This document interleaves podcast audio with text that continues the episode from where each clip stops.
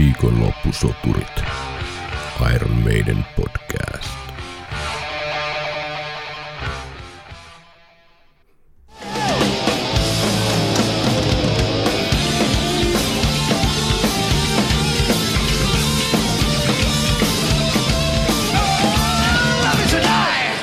Thank you. Birmingham NEC. Thank you. Good night. 12. joulukuuta 1988 valot sammuvat Lontoon Hammersmith Odeonilla. Sen merkiksi, että Iron Maidenin Seventh Son of a Seventh Son levyä seurannut maailmankiertue on päättynyt. Kulunut kiertue ja sitä edeltänyt Somewhere in Time levyn maailmankiertue ovat vaatineet veronsa ja yhtye vetäytyy ansaitulle vuoden mittaiselle tauolle. Tauon aikana Bruce Dickinson ja Adrian Smith keskittyvät sooloprojektiensa materiaaliin, kun taas bändin johtaja Steve Harris lukittautuu editointikammioonsa, josta hän kömpii päivänvaloon vasta editoituaan valmiiksi Iron Maidenin uuden konserttivideon Birminghamissa Seventh Sonin kiertueella taltioidun Maiden Englandin.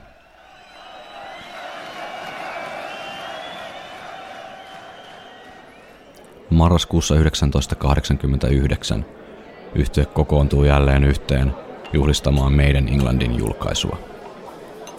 Takana on Iron Maidenin kannalta satumaisen menestyksekäs vuosikymmen, joka sinetöi Iron Maidenin ikuisiksi ajoiksi osaksi rockmusiikin kaanonia. Journalistien nautiskellessa julkaisujuhlien antimista harva kuitenkaan osasi aavistaa, että vuosikymmenen vaihtuessa ikuisten bileiden 80-luvusta krapulaiseksi ja ankeaksi 90-luvuksi myös meidän joutuisi sen astisen historiansa suurimpien myllerrysten kouriin ja joutuisi asemoimaan itsensä uudelleen myös raskaan rokin jättiläisten keskuudessa.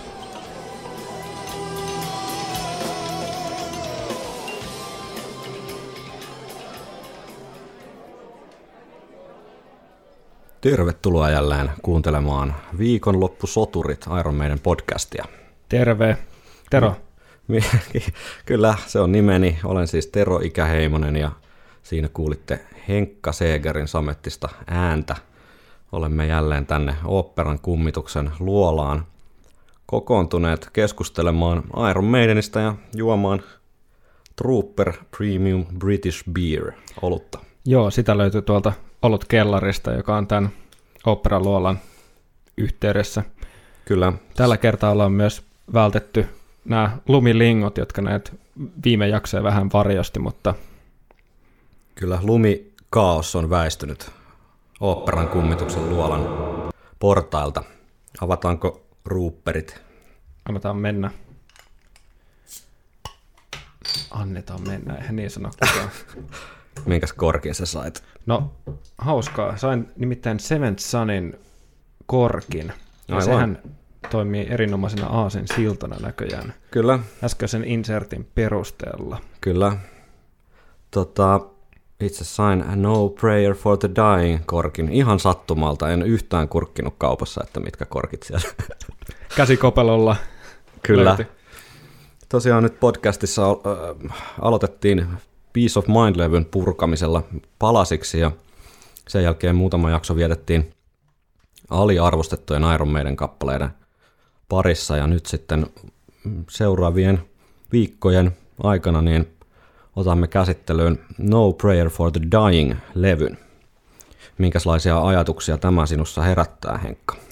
No silloin kun me mietittiin näitä seuraavia jaksoja ja mitä, mitä levyä alettaisiin purkamaan, niin mä oon tosi iloinen, että päädyttiin tähän, koska se vähän kuin pakotti myös tutustumaan tähän levyn uudelleen ja kuten monien kavereiden tai, tai muiden meidän fanien kanssa on tullut ilmi, niin tämä levy ei ole välttämättä monien siellä top kolmosessa. Mm-hmm.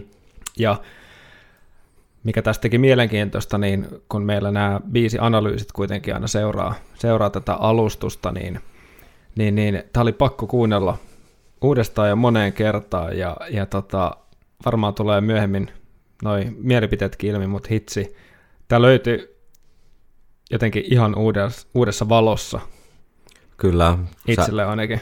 samaa mieltä. Sä muistaakseni tätä ehdotit seuraavaksi levyksi. Itse olisin päätynyt johonkin muuhun, mutta nyt kun tässä kuluneet viikot on tähän No Prayer for the Dyingiin tutustunut nyt sitten uudenlaisella kulmalla ja vähän sellainen analyyttisemmin, niin, niin, niin hyvin mielenkiintoinen levy, levy itsessään, mutta myös jotenkin se aikakausi, johon tämä, tämä levy sijoittuu. Ehdottomasti tämä koko taustatarina. Joo. Ja nimenomaan, ei, ei nyt voi sanoa lasku tietenkään, mutta tietynlainen muutos siitä, siitä 80-luvun loistosta tällaiseen niin kuin takakujien karuuteen. Kyllä. Ehkä tässä kiehtovinta on tavallaan se, miten tähän levyyn päädytään, mitä sitä ennen tapahtuu. Ja Iron Maidenin No Prayer for the Dying-levyn äänityssessio on siinä mielessä hyvin dramaattinen, että, että Adrian Smith päätyy sitten kesken levyn kirjoitusprosessin bändistä lähtemään ja tietyllä tapaa ää, päättää sellaisen yhden aikakauden Iron Maidenin historiassa, minkä takia tämä No Prayer for the Dying on, on tällaisen niin meidän nörtteilyn kannalta hyvin kiinnostava levy. Se tarjoaa aika mielenkiintoisen sukelluksen tai mahdollisuuden sukeltaa tällaiseen psykologiseen tilaan, mikä tällaisen erittäin menestyksekkään rockbändin sisällä vallitsee. Viikonloppusoturit. Ennen kuin hyppäämme kunnolla tuonne No Prayer for the Dyingin äh, taustoihin, joista tuossa hieman tuossa alkukuunnelmassa jo tiisattiin, niin käydäänkö läpi muutamia palautteita, mitä on tullut. Niitä on tullut taas todella yllättävän runsaasti ja äh, mukavan runsaasti. Sähköpostikin kilahtelee harva se päivä sieltä jotain kommentteja tulee ja niihin on, niitä on aina äärimmäisen mukava lueskella ja ihan mukava myös vastailla. Noissa edellisissä jaksoissahan me pohdittiin sitä, että mikä tämä lippujen os- ö, ostoetu liittyen tähän fanclubin on, niin täällä tuli Jonilta Facebookissa siihen selvitys. Eli lippujen ostoetuus toimi niin, että sähköpostiin kilahti koodi, jolla pääsi virallisen lipunmyyjän verkkopalveluun ostamaan lippuja. Ja nimenomaan mihin tahansa katsomoon. Että virheellisesti väitettiin, että vain Permannolle olisi, olisi nämä etuosto-oikeus voimassa, mutta hyvä. Joni korjasi, että ihan mihin katsomoon haluat, niin liput saa sitten etukäteen ennen muita tällaisia tavallisia tallaajia hankittua. Erittäin hyvä etu. Itse asiassa voitaisiin hetkeksi palata vanhaan palautteeseen, nimittäin Peace of Mindiin liittyen, niin Instagramissa John the Karelian nimimerkki otti esiin tämän Where Eagles Dare-kappaleen soolon taustalla kuuluvat pienet äänet ja kysyy meiltä, että onko meillä tietoa tai olemmeko koskaan ajatelleet, että onko nämä jotain sampleja vai, vai tota, tehty jollain efekt, efektoidulla rumpujutulla tai jotain muuta tällaista. Ja siihen ei, ei silloin osattu vastata, mutta tilanne on kehittynyt ja, Jännittävää. Mitä sieltä löytyy? ja tota, luulen, että saadaan klousattua tämä Where Eagles Dare-mysteeri nyt sitten ainakin hetkeksi aikaa ja päästettyä John the Karelian vuosikausien inhasta piinasta vihdoin vapautumaan.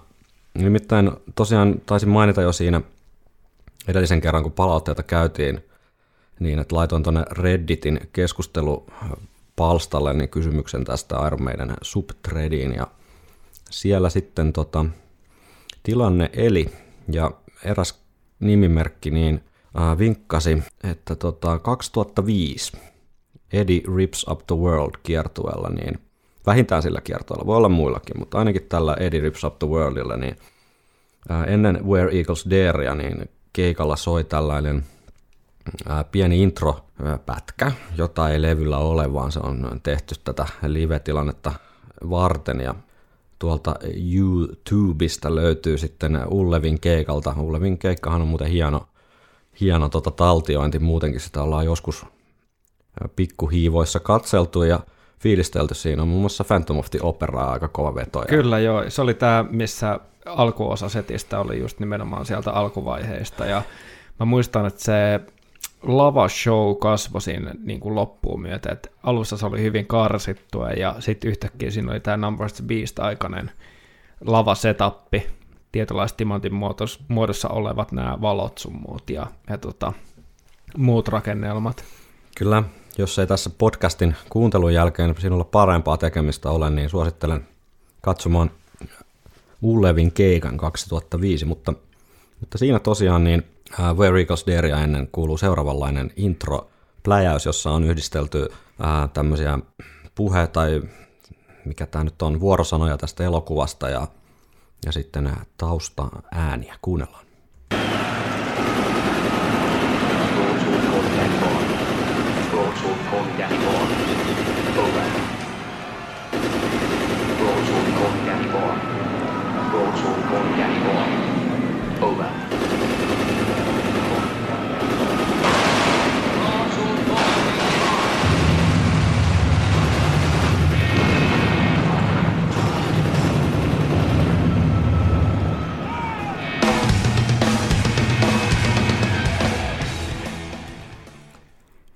Siinä oli ehkä John T.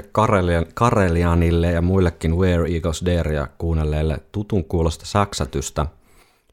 Ähm, kuunnellaanpas vielä tämmöinen meikäläisen tekemä yhdistelmäklippi, jossa upeilla, upeilla miksaajan taidoilla niin koitin saada tämän alkuperäisen äh, Peace of Mindin levyversion Where Eagles Dareista niin äh, vasempaan kanavaan ja sitten tämän Ullevin – Ullevilta taltioidun äh, live-intro, sample tai äänimassan oikeaan kanavaan, riippuu vähän nyt sitten millä laitteella tätä kuuntelet, niin efekti voi olla huomaamaton tai selkeä, mutta tätä tässä nyt on kuitenkin haettu, eli tässä muutama sekunti menee sitä Where Darein sooloa ensin ja siinä kuuluu ne soolon taustalla olevat nakutukset ja sen jälkeen sitten ää, siihen päälle on läntätty näitä, näitä tota Ullevilta taltioituja soundeja.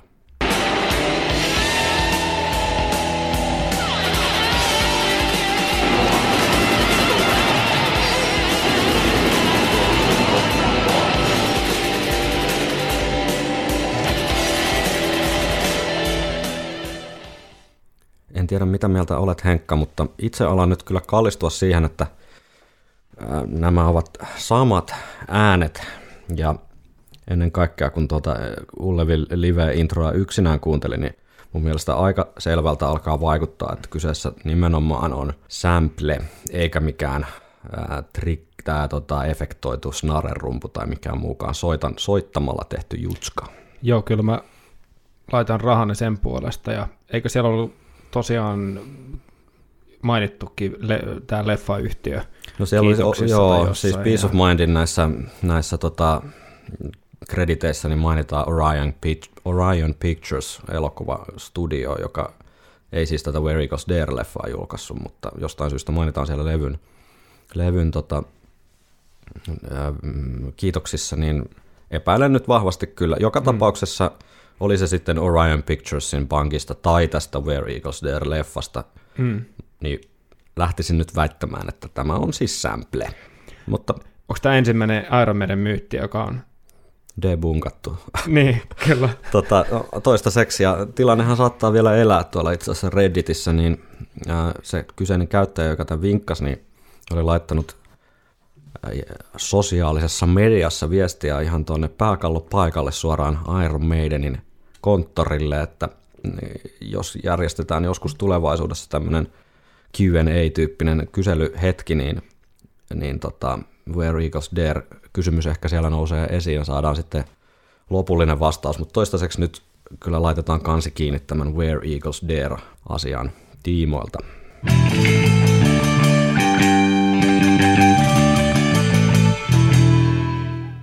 Iron Maiden uutiset. Hyvää iltaa. Oikein hyvä. Mitäs meiltä löytyykään tänään? Sen jälkeen, kun viimeksi ollaan podcastia äänitelty, niin Adrian Smithin ja Richie Kotsenin, miten tämä nyt sitten lausutaanko? no, mä, mä koitan olla sanot, sanomatta Kotsone. Nämä ulkomaankieliset lausumiset on, on meille haastavia, mutta tota, tosiaan Adrian Smithin ja Richie Kotsenin yhteistyöprojekti julkaisi tämän Take, I'm Taking My Chances biisin aikaisemmin tuossa loppuvuodesta, kohan se oli, joskus marras-joulukuussa, ja siitä nyt sitten musavideo julkaistiin. Ihan kova, pätevää, pro- progressiivista rockiahan se on. Kyllä, Alkuriffissä oli vähän tuommoista ö, Chemical Wedding mm-hmm. viba ainakin omasta mielestäni. Olisikohan tuossa pätkässä, joka me kohta soitetaan, niin siunaantunut pätkä sieltä introsta. katsotaan mitä täältä pussista löytyy.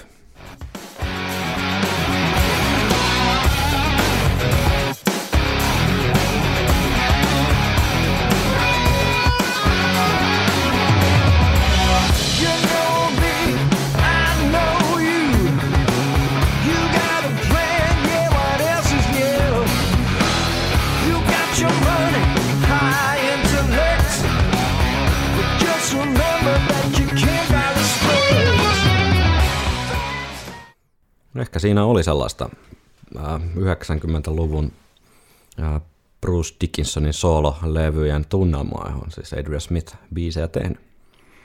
Joo, jos omistaisin auton ja jos ajaisin, niin voisi olla vahva ehdokas Niin, soittolistalle kyllä. niin raitio vaunussa matkalla Arabian K-markettiin hakemaan trooper-olutta, niin sitä luuta ei ulos saa. Jep. Musa-video oli semmoinen aika, miten sä kuvasitkaan sitä mulle Whatsappissa. Blues-äijä kävelee Dressman kävelyä. Mutta kun 63V, niin se on ihan, Se on ihan fine. se on ihan fine. Joo, tämähän oli tämmöinen korona-ajan projekti et, tai tuotanto, että, että tota, kaverit eivät samassa paikassa olleet, vaan puolet musavideosta ö, taltioitiin tuolla Lontoossa ja toinen puolisko sitten Kotsenin kotikentällä Los Angelesissa, Amerikan Yhdysvalloissa. Joo, Kosenhan on, vai Kotseen on tullut tunnetuksi Poisonin kitaristina. Mä en tiedä ymmärsinkö oikein, että hän oli niin kuin, oliko 90 tai 91, mutta hän on niin kuin näitä bändin vähän niin kuin uudempia kitaristeja. Ja Mm. noista kitaranörtteilypiireistä ja hommista on niin kuin tutustunut aikaisemmin. Kova tyyppi, soittaa jännästi pelkillä sormilla tuommoista erittäin ko- äh, niin kuin heviä, heviä bluesia. Eli ei käytä plektraa ollenkaan. vaan- Ei, Okei. Ja Siis kaksikon projektilta on tulossa maaliskuun 26. päivä 2021 niin levy. Ja ihan, ei tämä nyt ehkä ihan sitä niinku koreinta meikäläisen niinku arkimusiikkia ole, mutta ihan mielenkiinnolla odottelen, mitä sieltä muuta paljastuu. Että Joo, Smithin laulut kuulosti edelleen Freesiltä. Muistaakseni se veti tuossa säkeistöt ja joo, Kotseini veti sitten vähän kiekuvammat noin kertosäkeet tuohon. joo. Ja tämäkin pienen mutkan kautta liittyy tähän meidän No Prayer for the Dying teemaan tämä Smithin solo äh, meininki. Mutta sitten meillä on kyllä ehdottomasti tämän podcastin odotetuin hetki. You can't play heavy metal with synthesizers. Pari viikkoa sitten Royal Mail toi meikäläiselle tämmöisen paketin, jota olin odottanut hyvin, hyvin, hyvin hartaasti ja pitkään, ja ehkä muistattekin, että tästä mainittiin, että meikäläinen liittyy vihdoin ja viimein sinne viralli, viralliseen Iron Maiden fan clubiin. Ja tota, tässä tämä on. Joo, Pitäisikö mun avata tämä? avaa, avaa. Sieltä oli luvattu nimittäin jonkunlaista tervetuliaispakettia ja, ja tota, kaikenlaista. Katsotaanpas. Tosta noin. Vielä ei Brexit-kurimukseen ollut jäänyt Royal Mail. Oho, paperia näyttäisi ainakin olevan. Oi, ui, miten joo. Joo, tässä tämmönen kansio. Täällä on siis klubikortti. Eikä.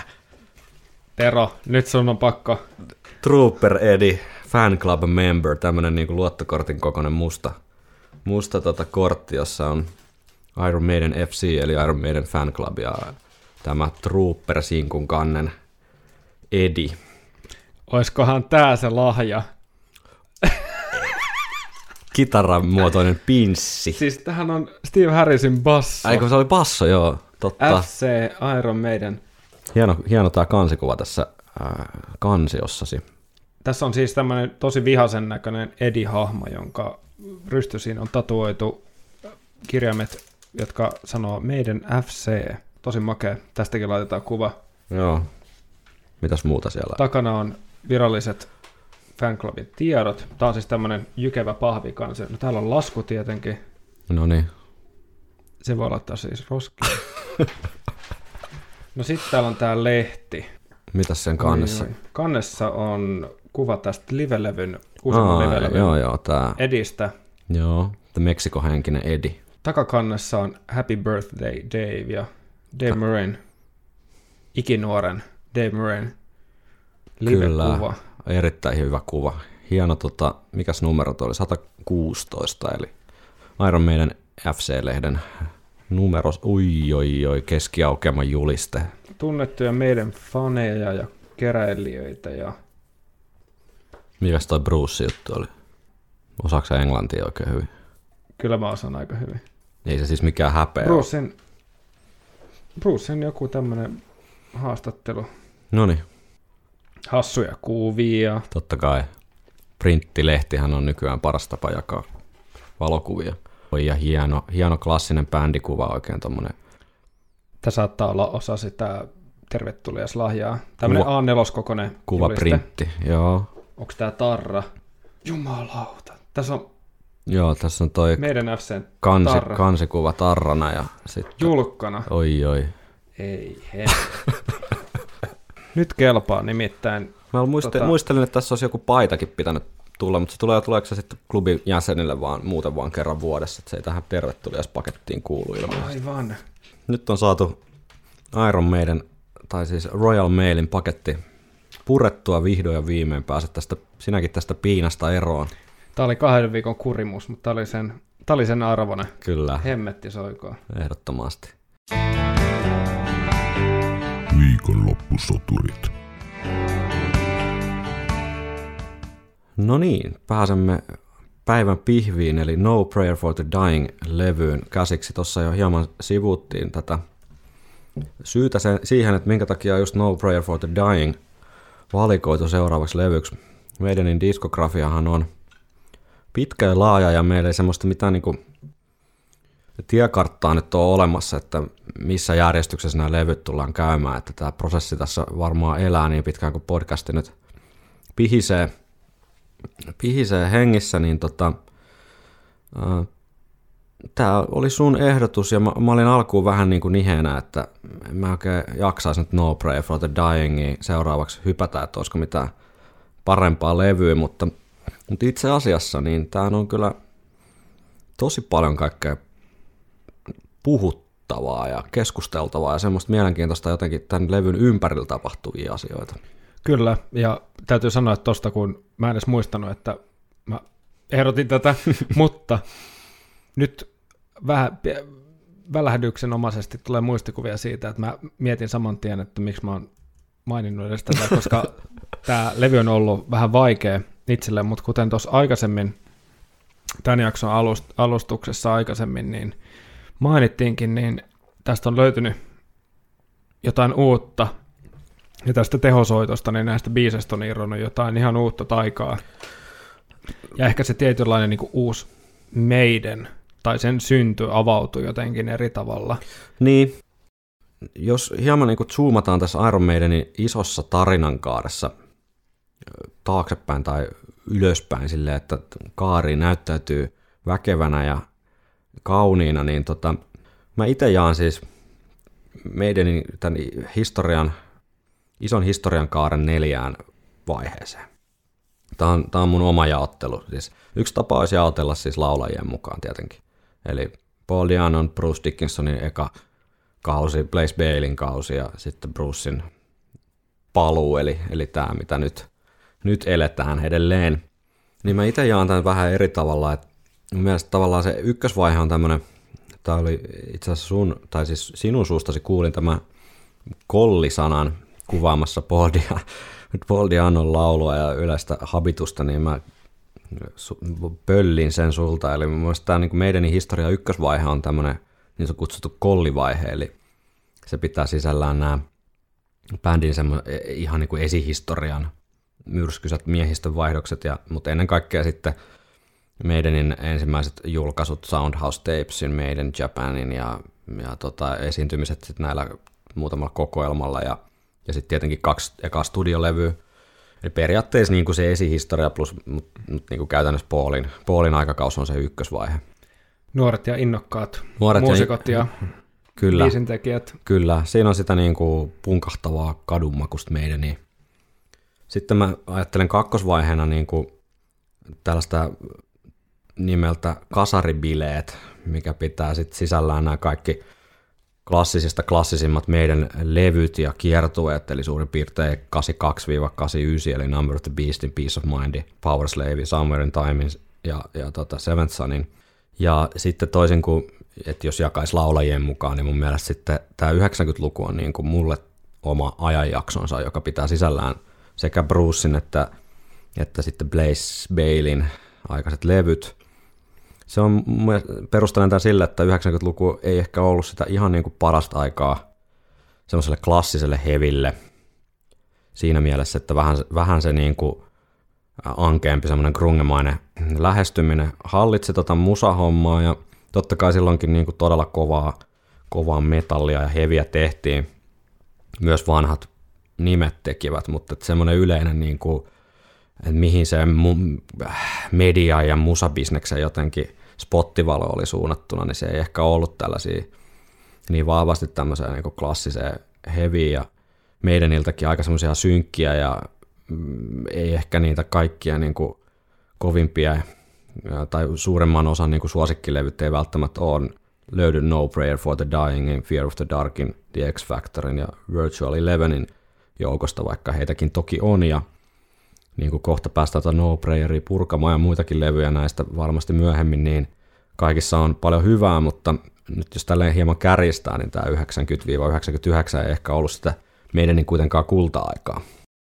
Ja sitten ne, neljäs vaihe tosiaan, niin kuin sanoin, niin on sitten tämä, mitä eletään nytkin, eli kun Bruce ja Adrian palas sitten vuosituhannen vaihteessa takas, takas meidäniin ja alkoi tavallaan sellainen paluu tämmöiseen stadion luokkaan, kun 90-luvulla keik- keikkapaikkojen koko laski ja, ja tota, tai pieneni ja levymyynnitkin, no kyllä se niin kuin ihan kohtalaista levymyynti edelleen oli, mutta mm, X-Factorin kiertueella muun muassa, niin, niin meidän kävi siis kulttuuritalolla Helsingissä soittamassa, Aivan. mikä joo. on niin kuin kuitenkin en muista, jonkin muista laskua verrattuna sitten tuohon jäähallikokoluokkaan.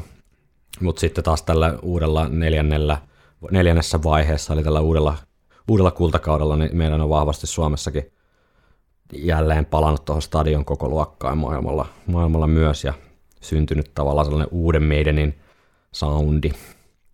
Joo, täällähän lukee uusi kultakausi neljännes kohdassa, mikä on mun mielestä ihan kuvaavaa, ainakin mm. just sen perusteella, miten toi Brave New, Brave New World äh, niin kuin määritti tätä uutta, uutta soundia ja sen albumin menestys ja suosio niin kuin fanien, fanien piirissä. Mm, Eli se on hyvin niin kuin definitiivinen kyllä, vai- vaihe. Mutta jos tällä meikäläisen jaottelulla nyt sitten tarkastellaan tätä No Prayer for the Dyingia, niin se sijoittuu, ja varsinkin sen, siihen, sen levyn äänitykseen johtaneet tapahtumat, niin sijoittuu juuri tähän niin kuin kasaribileiden ja 90-luvun mittaisen darran väliin. Ja sen takia olen tästä oikeastaan yllättävänkin innoissaan, että tästä pääsee puhumaan. Viikonloppusoturit. Ää, niin kuin tuossa al- alkuinsertissä jakso alussa kuultiin, niin joulukuussa ää, 88 niin edellisen Seventh Son of Seventh Son-levyn kiertue, maailmankiertue siis päättyy, ja siinä vaiheessa meidän vetäytyy vähän niin kuin Powerslavin kiertueen jälkeen niin breakille, ja breakin aikana sitten ilmestyy kuin myös Powerslavin tapauksessa niin live-kasetti VHS, eli Made in England, joka ään- äänitettiin sitten siellä Birminghamin keikalla Svenssonin kiertueella. Huikea levy, Erittäin, huikea VHS. huh, tää on, tää on tämmönen, että kumpi, kumpi on kovempi, Live After Death vai, vai Made in England, niin, niin, niin. Se ei ole mikään helppo kysymys ratkaistavaksi. Itse ehkä kallistun meidän Englandin puoleen ihan vaan biisi listan takia tai setti listan takia, kun siellä niitä Seventh Sunin biisejä ja, ja tota, Somewhere in Timein biisejä on, mitä ei tietenkään sit Live After Deathin löydy. Mutta Live After Deathilla on kyllä kieltämättä se tunnelma jotenkin vielä tiiviimpi. Onkohan tämmöiseen yleiseen mielipiteeseen jäänyt elämään ehkä tämä Live After Deathin, Deathin niin kuin tämmöinen ylivertaisuus? Kyllä se varmaan on, ainakin se on sillä legendaarisempi. Mm. Legendaarisempi kuin meidän England. Mutta joka tapauksessa meidän England ei ole nyt jakson pääaiheena, niin siis sen jälkeen kun bändi joulukuussa 88 Seventh Sunin kiertojen päätti, niin, niin tota, vuoden breikki, jona aikana sitten ää, Bruce Dickinson ja Adrian Smith sitten puuhailee tota omien soloprojektiensa parissa ja Steve Harris sitten puolestaan keskittyy puolen vuoden ajan editoimaan meidän Englandia, mikä kuulostaa tämän aika mielen vikaiselta projektilta, että puoli vuotta hinkkaa tätä yhtä, yhtä tota live-julkaisua, mutta ajat on tietysti ollut eri ja editointitekniikka ja kaikki on ollut erilaista ja Steve Harris tunnetusti on suhteellisen perfektionistinen kaveri, mitä ei välttämättä sitten uskoisi, kun katsoo vaikka live at Doningtonia, mutta joka tapauksessa niin keskittyy siis äh, meidän Englandin editointiin ja siinä missä äh, Dave Murray puuhaili, mitä Dave Murray ikinä sitten vapaa-ajallaan puuhaileekaan, veikkaan jotain tämmöistä Britken peluuta ja ehkä Olisiko golfia? golfia ja tota, oluen maistelua ja, ja tuota, Nico McBrain, myös kova golfari, niin he ilmeisesti enemmän sitten veti tota Lady-osastoa, kun sitten taas, taas tota Bruce ja Adrian olivat hyvinkin kiireisiä musa, musa mielessä. Adrian Smithillä siis oli tällainen ASAP-niminen tuota kokoonpano, joka julkaisi julkaisi tota lokakuussa 89 sitten bändin ainoaksi jääneen levyn Silver and Gold.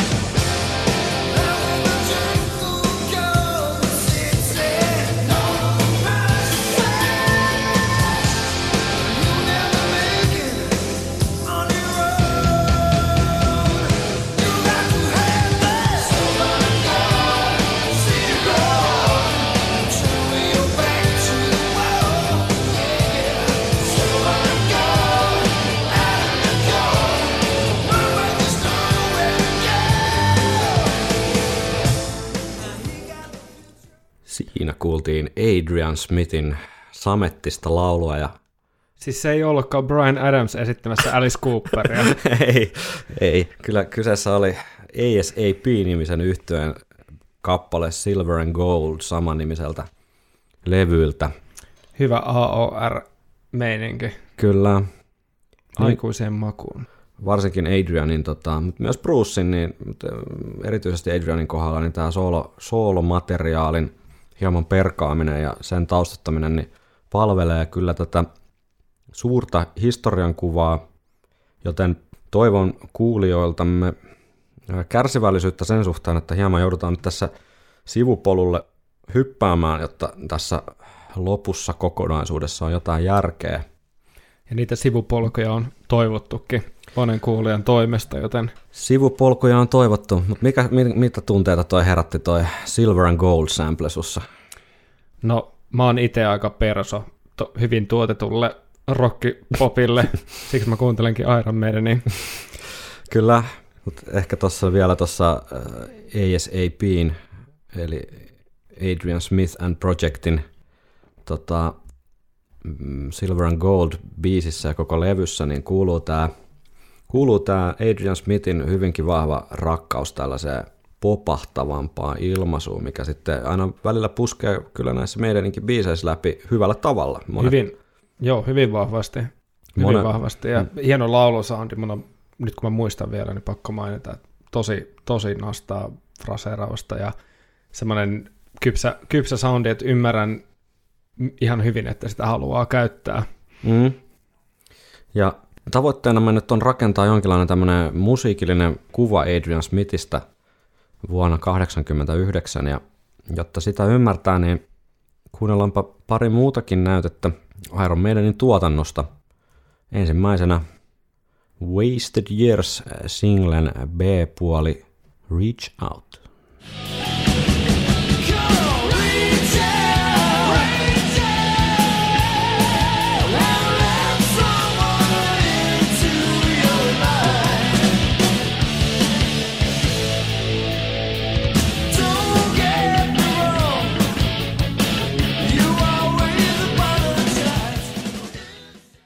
Siinä tosiaan ähm, erittäin epätyypillistä Iron Maiden ilmaisua. Joo, ja biisinhän oli tehnyt David Caldwell, joka tota, ymmärtääkseni on ollut Samsonissa joskus, ja myöhemmin sitten ASAPissä. Mm-hmm. Ja myöskin tässä The Entire Population of Hackney, joka oli myös tämä Adrian Smithin, voiko sitä kutsua terapiaprojektiksi vai... Joo, nyt, nyt, nyt todella tämä nyt sitten hieman hyppii tämmöiseen name dropping osastolle, mutta koitetaan nyt pitää teidät kuulijat jollain tavalla kartalla, eli, eli tuota, aluksi kuultiin siis ASAP, tässä Silver and Gold sample oli siitä, ja sitten tämä Reach Out, oli Wasted Yearsin kuin B-puoli, oli siis käytännössä siis Iron Maiden tuotantoa, mutta sen juuret siis löytyy, löytyy tällaisesta projektista, jonka nimi on The Entire Population of Hackney. Lyhytaikainen tietyllä tapaa terapiaprojekti, nimenomaan, tämä aikaisemmin mainittiin Powerslavin kiertojen jälkeinen breakki, niin tämä Entire Population of Hackney toimi, toimi siellä Powerslavin kiertojen jälkeisellä tauolla tällaisena hauskanpitoprojektina, joka kuitenkin sen verran vakava, että pojat teki ihan biisejäkin.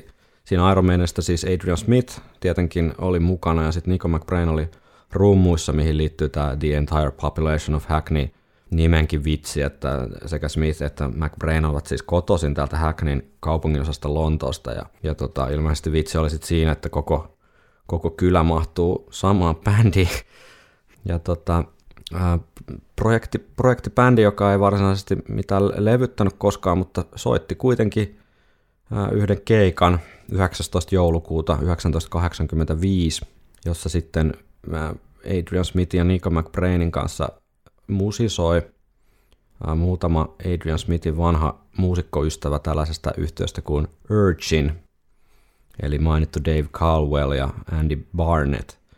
Sitten olivat mukana tässä kokoonpanossa ja keikan loppupuolella myös Bruce Dickinson tuli lavalle laulamaan pari Iron Maiden biisiä, mutta pääasiassa The Entire Population of Hackney soitti siis cover-kappaleita, mutta muutamia myös omia biisejä ja tämä Reach Out, joka tuossa kuultiin, niin juontaa siis juurensa täältä, tältä ajalta ja myös siinä mielessä liittyy tähän ASAP-projektiin, että ää, kitaristi mainittu Andy Barnett ja sitten Dave Cowell ja sitten tota Richard Young-niminen kiipparisti niin soitti myös tässä ASAPin kokoonpanossa. Eli käytännössä siinä oli siis koko Entire Population of Hackney pois lukien pois lukien sitten Nico McBrain. Ja tie, tiedätkö muuten, kuka soittaa rumpuja? Tämä on mun mielestä älytön musaknoppi. Siinä on Zack Starkey, eli Beatles-legendan Ringo Starrin poika. Aivan. Myöhemmin soitti Oasis yhtyessäkin. Joo, mutta kuunnellaan tästä pieni näyte The Entire Population of Hackneyn keikalta 19. joulukuuta 1985. Ja tämä on sitä sama Silver and Gold biisi, josta kuultiin pieni näyte siinä sitten ASAPin levyversiona aikaisemmin, mutta biisi on ollut siis valmis jo 85.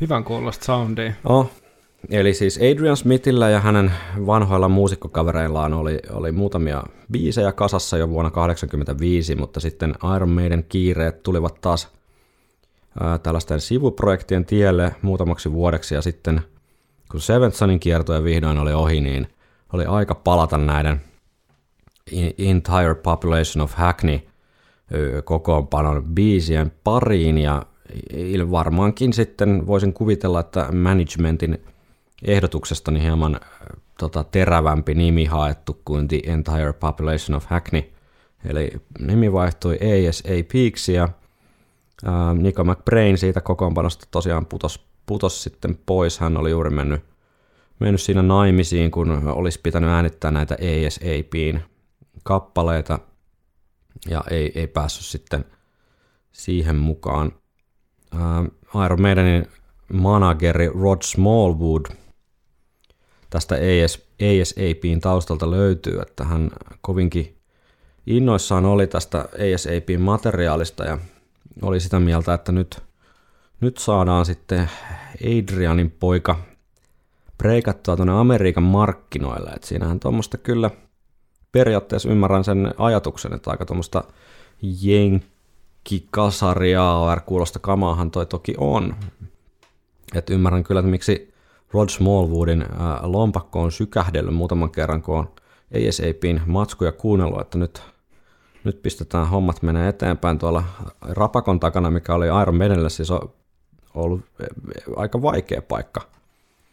Paikka, vaikka siellä kohtuullista levymyyntiä ja, ja hyvä keikkatahti kuitenkin vetänyt läpi 80-luvun, niin, niin tota, ihan sinne niin kuin, ää, terävimpään kärkeen, niin meidän niin oli hankala Amerikassa murtautua, niin Rod Smallwood sitten haistelu, että tässä voisi olla, olla tota saumaa siihen, mutta ASAP, ASAPin ää, Silver and Gold-levy, joka siis lokakuussa 89 sitten, sitten julkaistiin, niin floppasi Amerikassa suhteellisen pahasti. Ei, ei herättänyt minkäännäköistä mielenkiintoa eikä, eikä kovin hyvää levymyyntiin siellä, siellä yltänyt. Tämä on jälleen nyt pieni semmoinen bookmarkki sinne teidän mieliinne, että kun tätä Adrian Smithin psykologista tilaa vuonna 90 ää, maalataan tässä, niin 89 aiheutti hänelle levyn julkaisu hieman pettymystä, mikä on voinut osaltaan sitten vaikuttaa tähän kokonaisuuteen. Adrian itse kommentoi tätä Silver and Gold-levyä seuraavasti. Se ei ollut tarpeeksi heviä heavy-faneille, eikä meidän taustastani ollut Pohjois-Amerikassa mitään hyötyä. Yhtälö oli taloudellisesti mahdoton.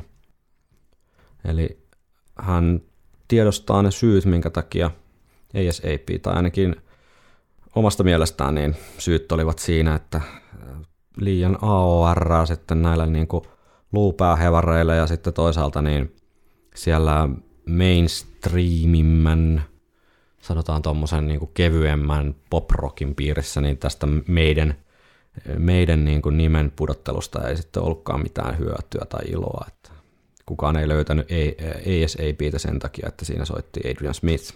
Ja tälle henkilönä tai persoonana, niin onhan, vaikka Adrian faneja toki on paljon Iron Maiden myötä, niin Iron Maiden on kuitenkin aina niin kuin aika lailla se nokkamies tai Steve Harris niin kuin määrittänyt mm. kuitenkin siellä niin kuin nämä kaksi henkilöä, jotka on siellä monitorien ihan etulinjassa ja huudettamassa eniten yleisöä, että näin isona Smith-fanina itsekin, niin jotenkin mä koen, että Smith on suhteellisen kuitenkin vaatimaton tyyppi. Mm.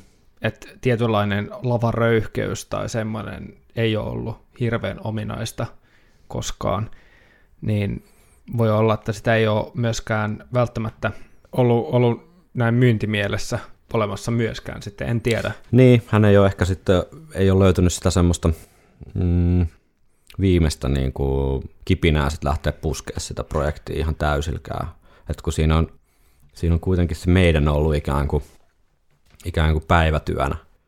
Niin kuin monissa muissakin semmoisissa projekteissa, että jos, jos sulla on jo vaikka joku yritys A, ja sitten sä aiot pistää yrityksen B pystyyn, joka tekee jotain ihan eri juttua, niin se voi olla tosi vaikeaa, jos se yritys A vie sitten kaiken niin kuin ajan ja energian, niin jotta saisi sen yrityksen B jotenkin lentoon, niin sun pitäisi laittaa siihen ihan yhtä paljon aikaa kuin siihen, siihen varsinaiseen päähommaan, niin se voi olla, että se on tässä ollut osittain taustalla, että ei ole ehkä sitten ollut mahdollisuuksia niin kuin vaikka keikkailla niin paljon tai tehdä sitä niin kuin jalkatyötä, että on vaan luotettu siihen, että no siinä on Adrian Smith ja hommahan riittää, mutta ei se ole sitten riittänytkään. Jep. Mutta tästä Adrian Smithin musiikillisesta jotenkin perimästä, niin kuunnellaanko vielä äh, yksi näytä meidänin levytyksistä? Kyllä. Ja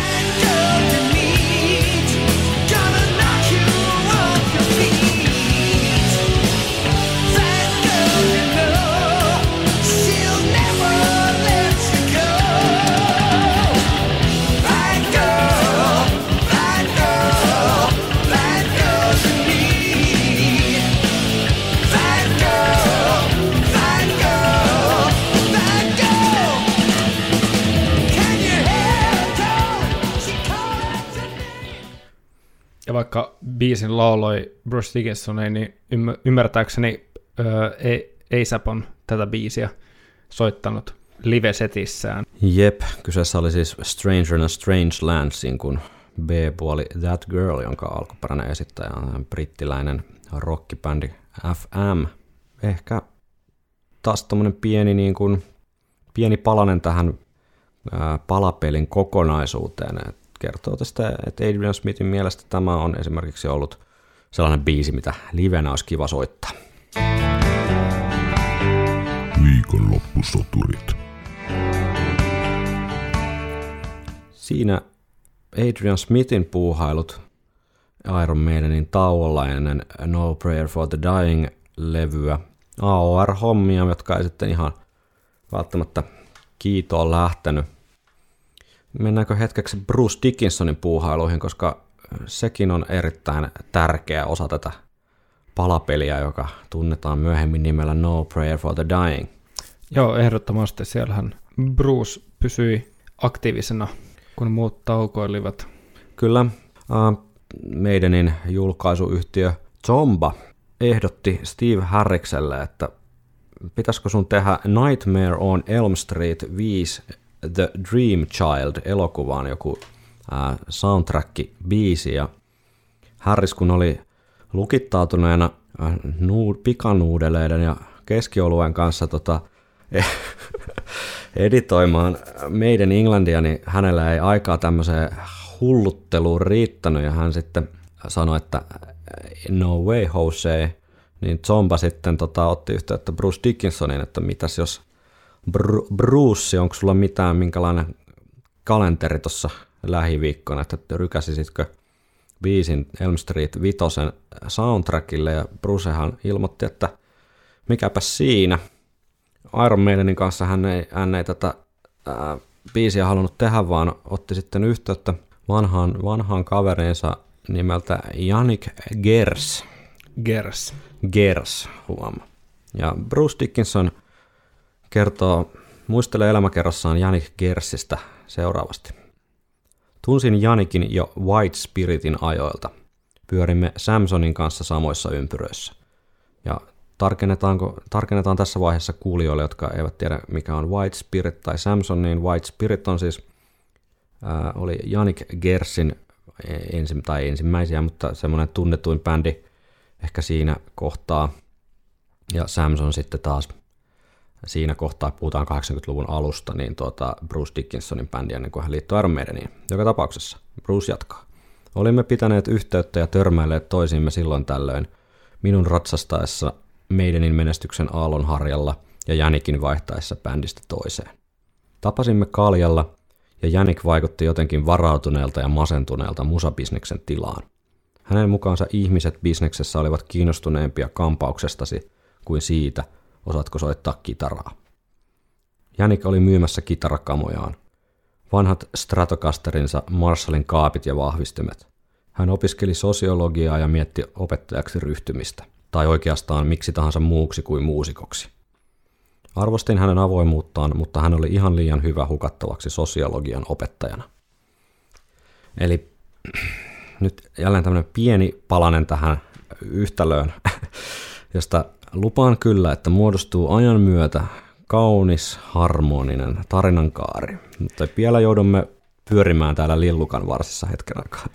Tähän liittyen niin mä olin katsomina niin semmoisen haastattelun Brave New World-ajolta, jossa haastatellaan Brucea ja Janikkia tähän liittyen, koska Medinin oli just tullut kolme kitaraa, kolme kitaristia, niin tässä haastattelussa sivuttiin.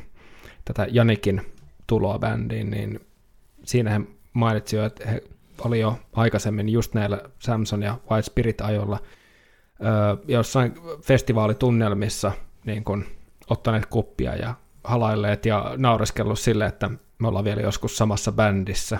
Eli se on ollut hyvin konkreettisella tasolla jo hyvin Kyllä. varhain.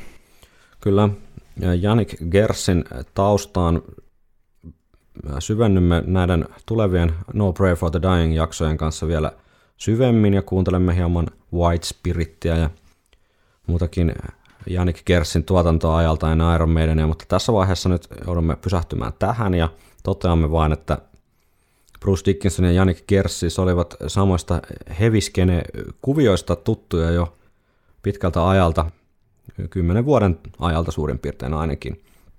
Ja Bruce sitten tapasi Janikin ja Janik oli aika surkeassa fiiliksissä siinä vaiheessa ja valmiina jo siis laittamaan niin sanotusti kitaran kaniin ja ryhtymään opettajaksi. Kunnes sitten Bruce sanoi, että ei, ei, ei, ei että nyt tehdään kuule biisi, biisi tota Nightmare on Elm Street vitoselle, vitosen soundtrackille ja Janikki siitä sitten innostui ja lopputuloksena oli seuraavanlainen kappale.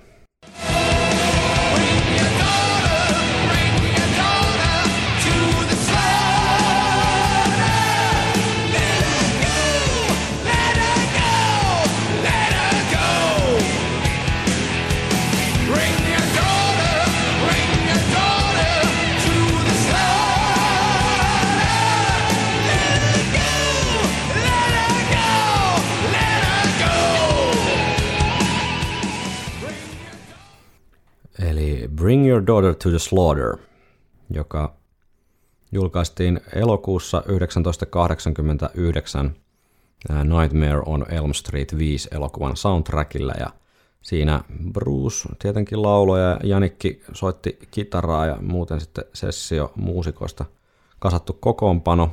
Ää, tässähän kävi sitten niin, että julkaisuyhtiö Jomba sitten innostui tästä Bring Your Daughter to the Slaughter-kappaleesta sen verran rajusti, että he sitten kysyi Bruceilta, että onko sulla, onko sulla tällaista kamaa lisää, mihin Bruce totesi, että kyllä löytyy, mikä ei lainkaan pitänyt paikkaansa, vaan sitten hän otti Gerssi, Gerssi uudestaan yhteyttä, että nyt pitäisi sitten kehitellä levyllinen matskua ja, ja tota kesällä 89 sitten aika tiukan, tiukan tota biisin kirjoitus ilmeisesti Gersin kämpillä tuolla Lontoon lähiöissä, niin Bruce Dickinson ja Gersi kirjoitti, kirjoitti sitten levyllisen matskua, joka kesällä 89 äänitettiin Bruce Dickinsonin ensimmäiselle sololevylle Tattooed Millionaire, joka julkaistiin sitten vuonna 90.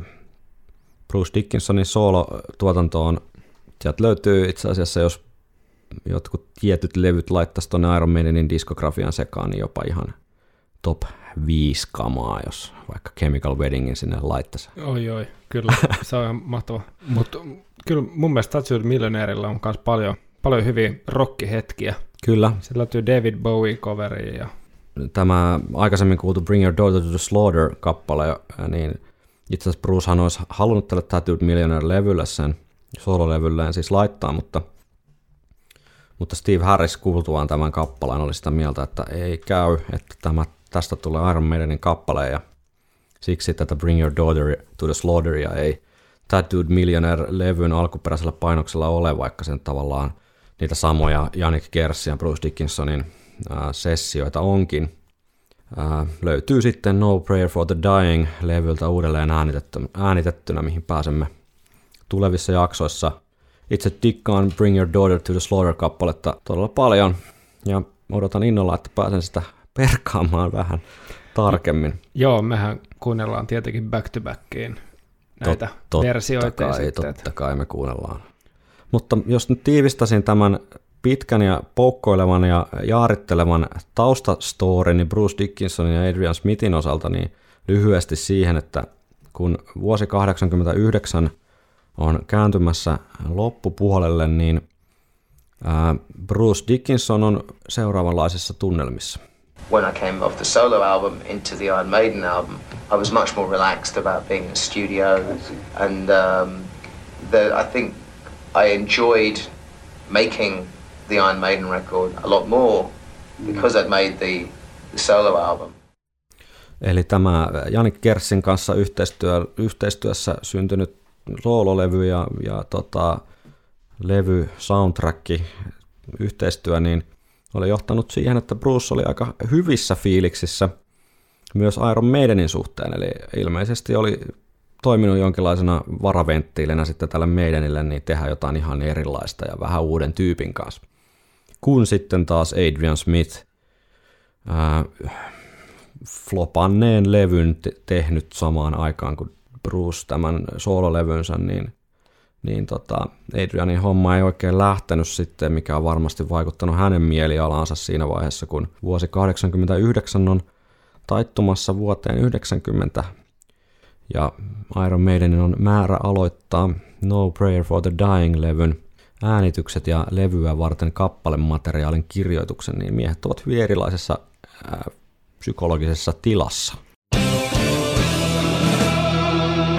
You can't play heavy metal with synthesizers. Tässä kun tätä psykologista, psykologista ää, palapeliä koitetaan kasailla, niin ehkä näissä, näissä sivupoluissa nyt on pointtina se, että sekä Adrian Smithillä että Bruce Dickinsonilla on, on niin kuin vahva halu tehdä omia juttujaan ja nimenomaan Tattooed Millionaire varsinkin niin on, on, tota, no, on myös ASAP, ei siinä mitään, niin hyvin erilaista kuin Iron Maidenin kama, mikä on ehkä tässä se olennainen, olennainen juttu, mikä sitten Adrianin lähtöön muutaman mutkan kautta myöhemmin tämän tarinan jatkuessa niin johtaa. Mutta myös Bruce Dickinson sitten Fear of the Darkin jälkeen bändistä lähtee, että kyllä tässä sitäkin niin kuin viljaa kylvetään hyvinkin vahvasti tässä 89 vuoden aikana, että bändin kaksi pitkäaikaista soittajaa sitten päättävät bändistä lähteä. Hmm. Siitähän meidän on erinomaista jatkaa varmasti sitten seuraavan jakson nimissä. Kyllä näin on. Toivottavasti jaksatte vielä hieman tätä taustoitusta, koska On pakko. koska on pakko, koska tota, sitä jatkuu vielä ensi jaksossa. Pääsemme levytyksen tunnelmiin ja ensi viikolla pureudumme myös Janik Gersin taustoihin hieman tarkemmin ja kuuntelemme hieman hänen tuotantoaan ajalta ennen Iron Maidenia. Palaamme ensi viikolla. Kiitoksia Ensi kun viikkoon. kuuntelitte. You were